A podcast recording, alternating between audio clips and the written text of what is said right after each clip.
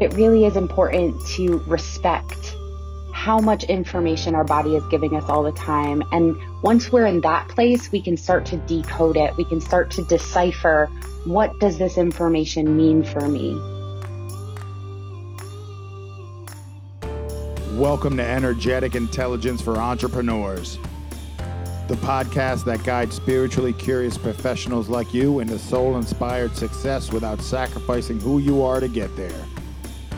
Creative pursuits with impact, expansion through alignment, personal growth for professional gains. With your host, Beth Perry. Quick reminder for all of our listeners who are committed to living a life where your vision is bigger than your fear that our next Operation Breakthrough workshop is starting soon, and we're currently taking new students into our year long mentorship program. Reach out with any questions. I've always had a fascination with the human body for as long as I can remember. It might have something to do with the fact that I'm the oldest of six kids and my mom had all my brothers and sisters as home childbirths. So that's probably a big piece. Sports definitely played a part for me as well. I started playing basketball in fourth grade and really just loved exploring different sports, soccer, volleyball, and eventually I competed as an amateur boxer in the Golden Gloves tournament in New England. And my experience with sports was a connection to power and the way things work together. There's real beauty in coordination, whether it was an individual sport or team sport. It connected into a lot of pieces of my life looking back. I remember a sense of pride I felt at practicing something over and over and over. And then that sensation when your body just knew how to do it almost on autopilot especially considering that I was constantly looking for a way to fit in while also standing out. I love my brothers and sisters. I feel like I'm blessed with five best friends. And by the time I left home for college, I was really excited to go somewhere that nobody knew me because I wanted to see how the world would take Bethany just as an individual, not as the oldest geary kid, not as the class president, not as so and so's niece or nephew. And throughout this journey, as much as I was fascinated by the human body, I didn't grow up having a good relationship with mine. I'm still not quite sure why, because I was loved. I was told I was beautiful. I was celebrated but something inside of me always felt awkward and uncomfortable. I was fully grown by middle school, so I was way taller than all the boys, most of the girls as well. In fact, it wasn't until I was the traveling trainer with the girls basketball team in college that I realized I was actually just average height because my experience in my body being fully grown before most of the kids my age at that time it became I was the tall girl. And because I was athletic, I wasn't skinny like my best friend. I don't think I've ever had thigh gap in my whole life and I kind of wanted it. I, I didn't know what to do with my curly hair. So I tried to style it like all my friends who had straight hair. And that is comical looking back. I'm, pretty sure I've destroyed most of the pictures of this really terrible haircut I had one summer that made going back to school absolutely, I dreaded going back to school because of this haircut. But again, I found a sense of acceptance with myself when I was on the field or the court. So it's no wonder that eventually I got my degree in exercise physiology and sports medicine I think I was actually seeking the formula. It was at the point where I, I wanted to know everything about how to transform the physical body because I wanted to transform my own. And so I learned every bone, every muscle, every chemical reaction that happens to create elite performance. And eventually I did get my six pack that I wanted and was really proud of my physique. And then something was still missing.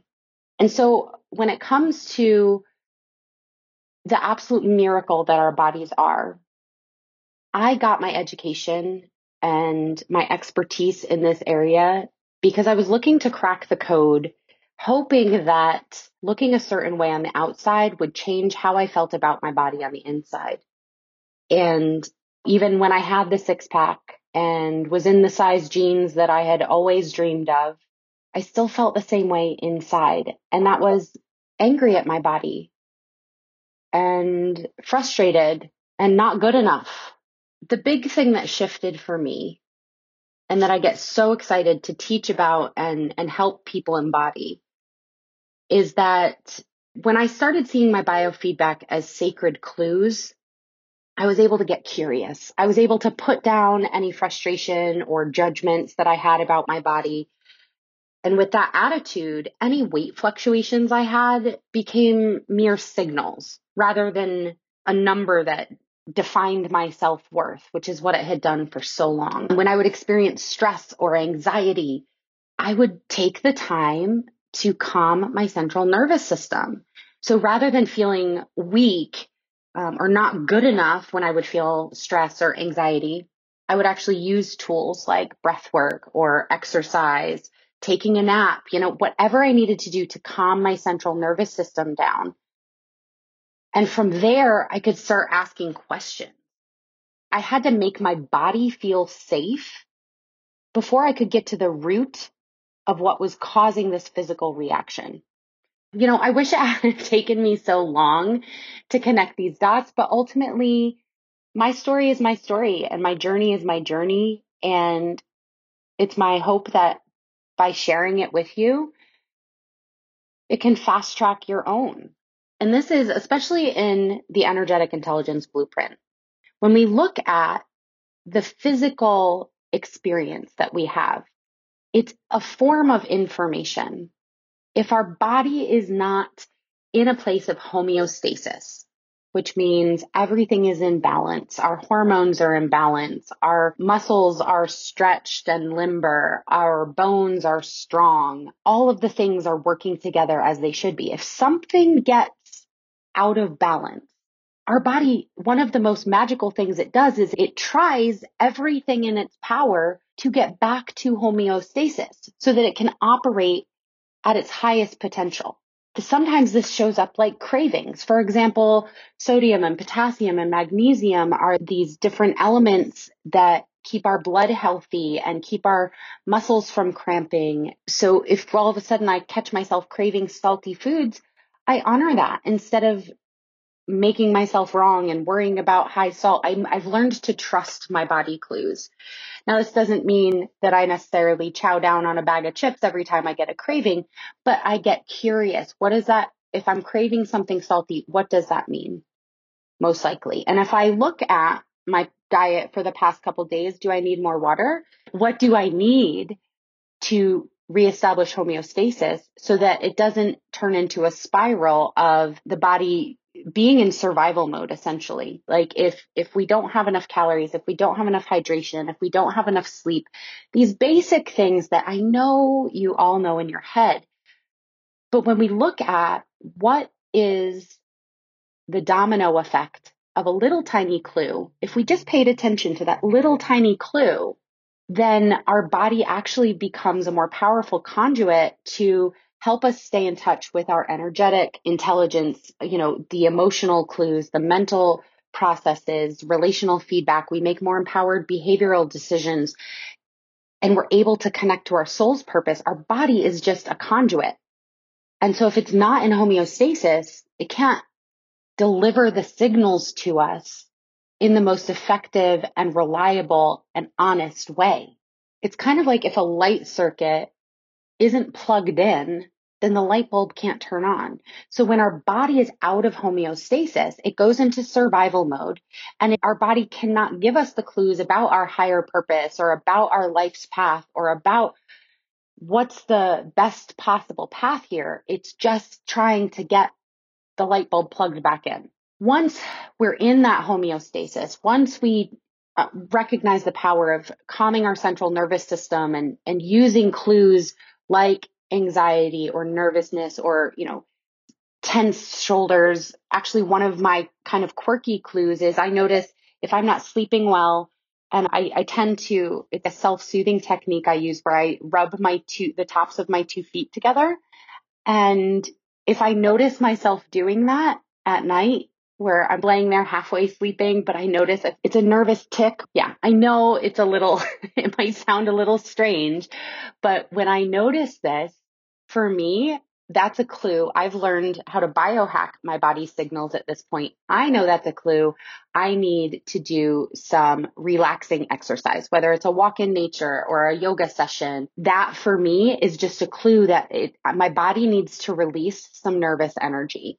And then I start sleeping better. And so when we can pay attention to what are the clues that we're out of balance, and then when we are in balance, now we're picking up on next level body clues, which are about is this decision in alignment with you? Let's look at your relationships. Let's look at your business decisions. Let's look at your money situation. And we can do that when we enter into that with our body in a good place. We'll notice our body signals are going to be able to inform us about other areas of our life in a really powerful way it's less likely that our body clues are telling us about anything other than our body if it's in survive if it's in survival mode. so we want to be really respecting our body for the the incredible information it gives us. I'm hoping that as you're listening today, if you're noticing that your body clues are because it's a physical something out of balance, heal that it gets really exciting when we heal that so that we can use it and tap into its higher potential of being able to give us clues about all the different areas of our life. I'll share one more story with you today about how this really transformed all the science you know, I geek out about the science terms and I could geek out about the science terms and all the chemical reactions and all of the interconnected ways that things work.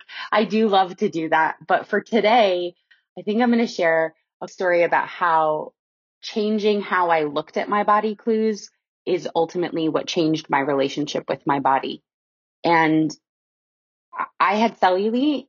I think the first time I noticed it on my thighs, I was maybe 11 or 12 years old.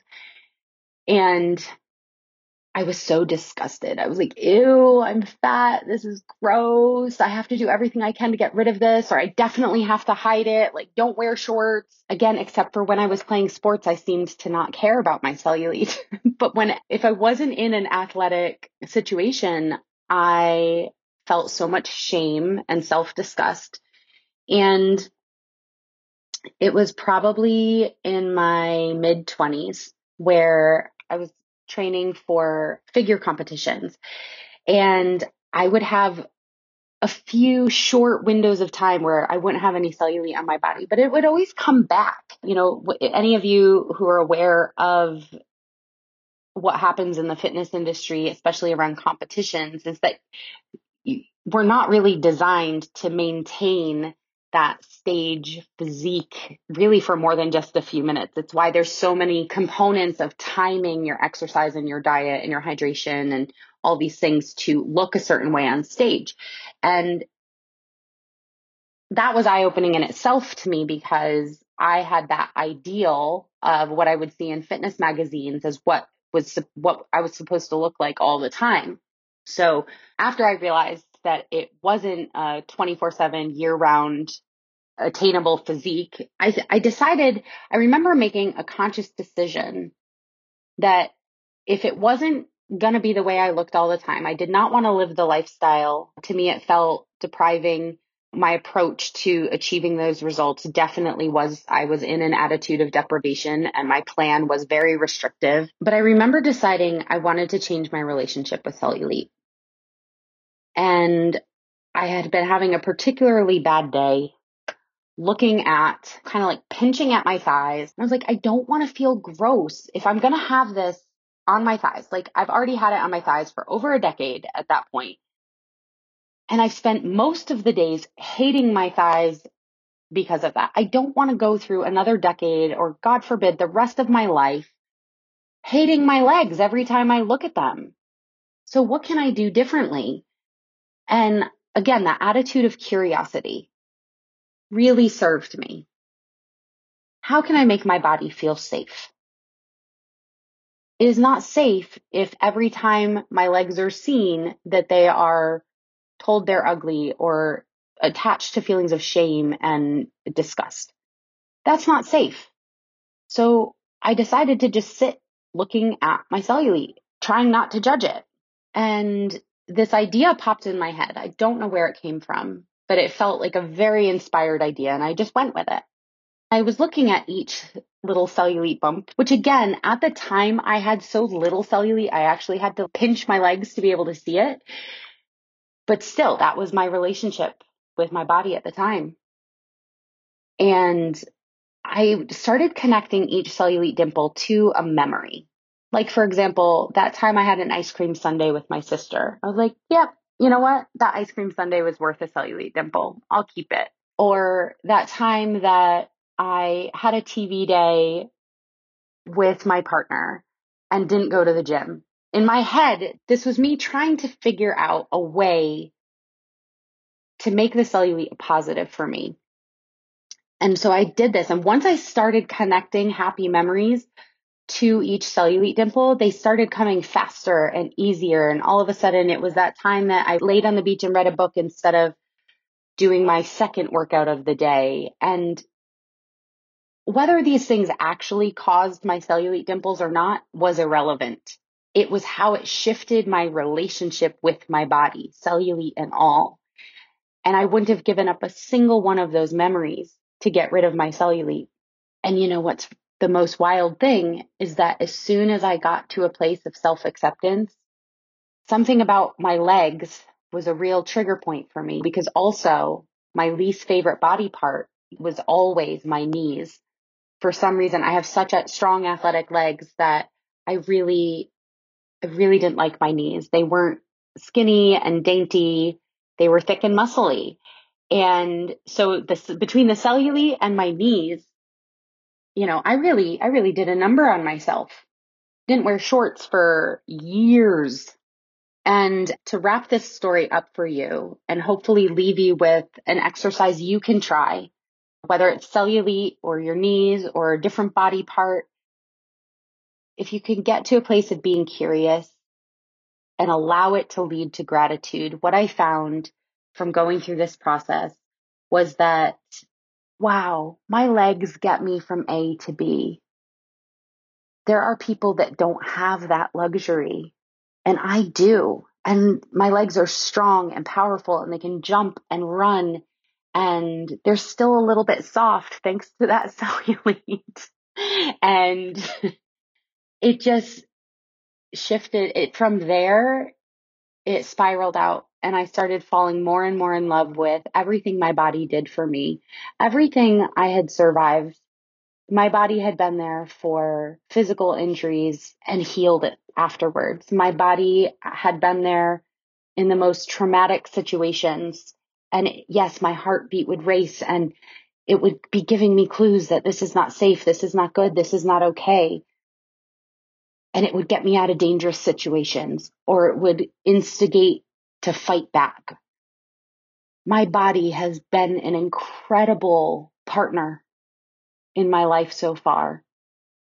And when I made that shift, ironically enough, I don't know if I actually had less cellulite or I just saw it differently or if I didn't look at it as often, but I, I felt pretty much zero bother by my cellulite.